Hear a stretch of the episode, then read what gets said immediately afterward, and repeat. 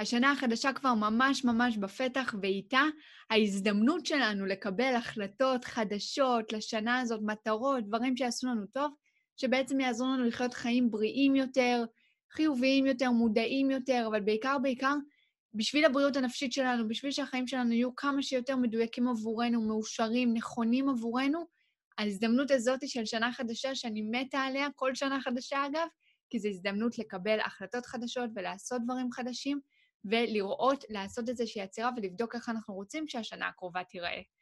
אז בסרטון הזה אני הולכת להציג בפניכם אה, שלוש החלטות מעולם המיינדפולנס ואיך ניתן ליישם אותם גם, אנחנו נדבר גם על היישום שלהם בשנה הקרובה. אז ההחלטה הראשונה שלדעתי צריך לקבל לשנת 2022 היא הקשבה לגוף. ומה זה אומר? תנו לי לשאול אתכם שאלה קודם כל, כמה פעמים ביום אתם מקשיבים לגוף שלכם? אנחנו כמעט ולא עושים את זה, אנחנו כמעט ולא עושים עצירה, עצירה מודעת להקשיב לגוף. מה זה בכלל אומר? שנייה לבדוק עם עצמנו, עם הגוף שלנו, האם זה נכון לי, האם זה לא נכון לי, זה מרגיש טוב, זה לא מרגיש טוב. איך הגוף נמצא עכשיו? מה, אם אני לרגע עוצרת ונמצאת בנוכחות ברגע, איך הגוף מרגיש? אני מרגישה טוב? אני מרגישה רע? האם אני עייפה? האם אני רעבה? האם אני צמאה? זה כל הצרכים הפיזיים של הגוף. האם אני מרגישה טוב? האם יש לי מועקה? האם יש בי תסכול? האם יש בי כעס? האם יש בי עייפות? זאת אומרת, להתחיל להקשיב לגוף ולראות מה הוא אומר ומה הוא מבקש מאיתנו. כי אני אגיד לכם את זה ככה, הגוף אומר לנו הכל, ומבקש מאיתנו להתנהל בצורה מסוימת שמתאימה לו, שנכונה לו. אבל הרבה פעמים, רוב הפעמים אפילו, אנחנו התרגלנו לא להקשיב לגוף ולעשות דברים למרות זאת, מתוך משמעת עצמית, מתוך רצון uh, להתקדם לדברים, מתוך... כי ככה עושים, נכון? כי אנחנו לא מפונקים, והעיקר שנעשה ו- וכמו שצריך, אבל ההקשבה לגוף היא קריטית. ולפעמים יהיו ימים שהקצב שלנו צריך להיות קצת אחר, או תקופות שהקצב שלנו צריך להיות קצת אחר. אולי אנחנו נכנסים לתקופה קצת מורכבת יותר, אולי אנחנו קצת עייפים יותר, אולי אנחנו מתמודדים עם כמה דברים במקביל, והגוף הוא לא משחק, אנחנו לא צריכים לקחת אותו כמובן מאליו, אנחנו צריכים כל בוקר לקום ולהגיד תודה על הגוף הזה שיש לנו ולהתחיל להקשיב לו. הוא יכול לגלות לכם המון מה, מה קורה לכם בתחושות, מה, אפילו מה קורה לכם במחשבות. זה חלק מהתהליך הזה של ההקשבה לגוף, הוא סופר סופר משמעותי, וברגע שלומדים להשתמש בכלי הזה בלהקשיב לגוף, אנחנו מגלים הרבה יותר, ואנחנו גם מתנהלים בעולם בצורה הרבה יותר מדויקת, הרבה יותר חדה, הרבה יותר מהירה, כי הגוף באמת באמת אומר לנו מה נכון לנו ומה לא נכון לנו. אז אני מזמינה אתכם בשנה הקרובה לעשות עצירות, ככה לקחת נשימה עמוקה פעם ביום, ולראות מה קורה בגוף. האם נוכח פה איזשהו כעס, עצב, תסכול, לחץ, משהו שלילי יותר? האם נוכחים בו רגשות חיוביים? האם אני צריכה להאט את הקצב, האם הקצב מתאים לי, האם טוב לי, האם לא טוב לי? לעשות את הבדיקות האלה, את העצירות האלה, ואתם תראו שהגוף אומר לכם ומשתף אתכם, אם רק נרצה להקשיב. ההחלטה השנייה שהייתי לוקחת בשנת 2022 זה לסבול פחות, וההחלטה נקראת לסבול זה בחירה, ואני אסביר, יכול להיות שעולות התנגדויות, מה פתאום, אנחנו סובלים כי יש סבל, אבל תלכו איתי ככה לכמה רגעים ובואו נראה מה למיינדפולנס יש להגיד על זה. אז בעצם, למה אנחנו אומרים שלסבול זו בחירה? בעולם המיינדפולנס סבל, מה זה בעצם סבל? זה התנגדות למציאות. כשאנחנו במחשבות מתנגדות, כשאנחנו מנסים לעשות דברים מתנגדים למציאות שלנו כאן ועכשיו, אנחנו בעצם סובלים. למשל, קרה לי אה, איזשהו משהו שגרם לי להרגיש לא כל כך טוב, גרם לי אולי להרגיש עצובה, אולי כועסת, אולי נפגעתי, גרם לי להרגיש לא כל כך טוב. ובמחשבות שלי, אני שואלת את עצמי, למה זה ככה? למה אני מרגישה ככה? למה זה גרם לי להרגיש ככה? למה אני צריכה בכלל להרגיש ככה? למה זה זה? אני בעצם בהתנגדות אינסופית לתחושה שלי, לרגש שלי, למה שעלה בי, למה שקורה אצלי. וההתנגדות הזאת היא זו שמובילה לסבל, כי אתם מכירים אחר כך את האנשים שיכולים במשך שנים ארוכות לסבול מאיזשהו ריב, מאיזשהו שיח, מאיזשהו משהו שקרה פעם, זה מהמקומות האלה, מהמקום הזה שאנחנו בעצם בוחרים שוב ושוב אה, אה, להבעיר את המחשבות האלה, את ההתנגדות הזאת, במקום פשוט לקבל את המציאות כמו שהיא. עכשיו שימו לב, קבלה של המציאות לא אומר שאנחנו מפסיקים להתקדם לעבר הדברים שאנחנו רוצים, ולא אומר שאם יש משהו שהוא לא נכון לנו, אנחנו לא משנים אותו. ממש ממש לא אומר את זה. אבל קבלה של המציאות אומרת שקודם כל, אנחנו צריכים לקבל שזו המציאות. אני לא יכולה לשקר לעצמי, אני לא יכולה להתנגד שזו המציאות, אני לא יכולה להגיד, לא, זה לא קורה, להדחיק, לעצום עיניים, וזה פשוט ייעלם, זה לא יעבוד. אני צריכה לקבל שזו המציאות, ומשם אני יכולה לבדוק איך אני משנה את הדברים. אבל אם אני נשארת בהתנגדות הזאת, בבחירה להתנגד למציאות, למה שקורה כאן ועכשיו, למה שקורה בחיים שלי, שמה זה סבל אינסופי. וזה למה אני אומרת שסבל הוא בחירה. אנחנו לא חייבים לסבול, אנחנו לא חייבים להתנגד. אנחנו יכולים לקבל את מה שקורה, ומשם להחליט. מתאים לי, לא מתאים לי, איזה שינוי עושים. אבל הקבלה, הבסיס של זה, שמה בעצם, כשאנחנו מקבלים, הסבל הולך, הסבל נעלם.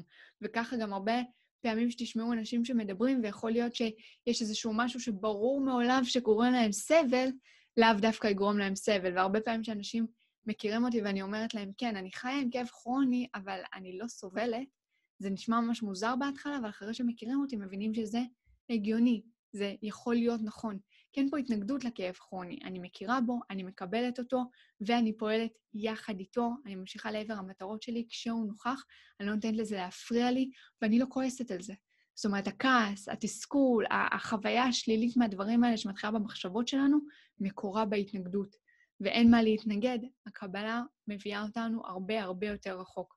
לכן תזכרו שסבל זו בחירה, ואני באמת באמת ממליצה ככה לעשות החלטה אמיתית עם עצמכם, עם יד על הלב, שנת 2022, אני בוחר לא לסבול, אני בוחר לקבל את מה שהולך, לראות איך אני ממשיך הלאה, לראות מה הדברים הנכונים לי, אבל פחות להיתקע בהתנגדות הזאת, ולמה הכל קורה לי ומה לא בסדר, ולמה זה ככה ולמה זה מגיע לי, פחות להיות שם. וההחלטה השלישית לשנת 2022, מודעת יותר וחיובית יותר, היא חמלה לעצמי ולסביבה, be kind.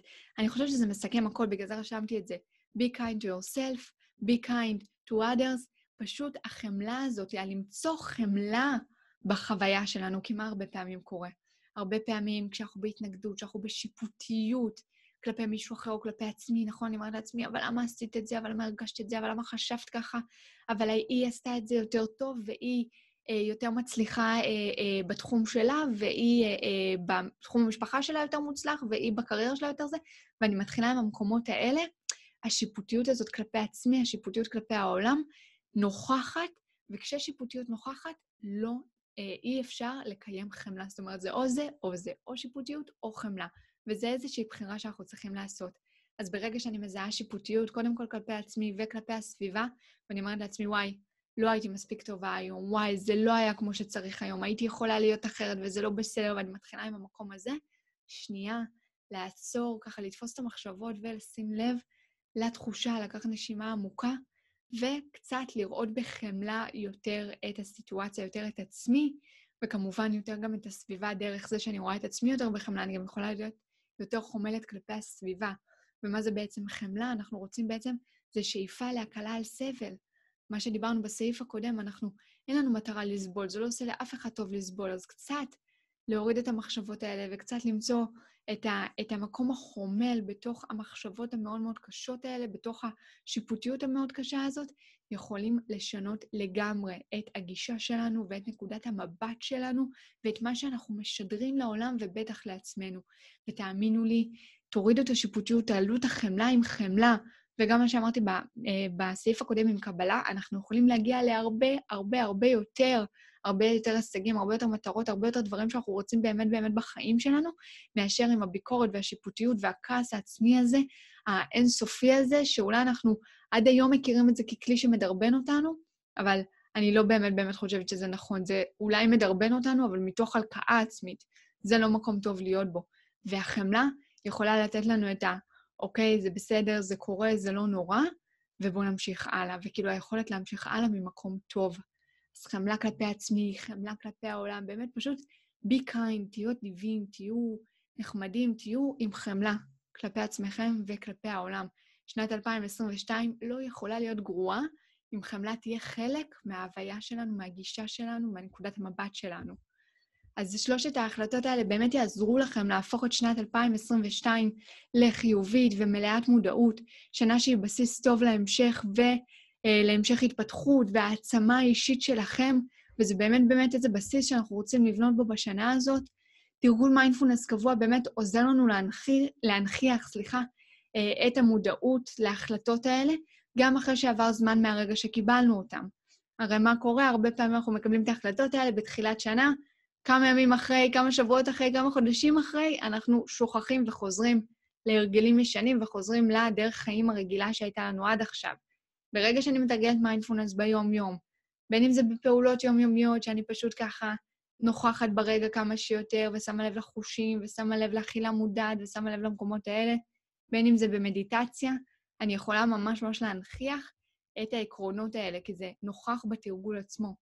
אני אפילו ממליצה שעכשיו תכתבו את ההחלטות שלקחתם מהסרטון הזה על דף, או אפילו בטלפון, ותתלו את זה איפשהו, תשימו לכם בטלפון תזכורות, שתמשיכו לראות את זה, שתראו את זה כל הזמן למשך השנה הזאת. אני עושה את זה עם המון המון המון דברים והחלטות אה, ומטרות שאני מקבלת על עצמי, וזה ממש ממש מחזק ומעודד, ובעיקר נשאר בתודעה, נשאר נוכח בתודעה, ואני ממש ממש ממליצה לעשות את זה.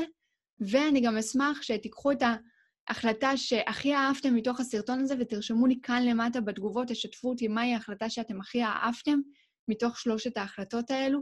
ובאמת שאם אתם אוהבים את התוכן, אני אשמח שתשאירו לי תגובה ותירשמו כאן לערוץ, זה ממש ממש עוזר לי, ואנחנו נתראה בסרטון הבא.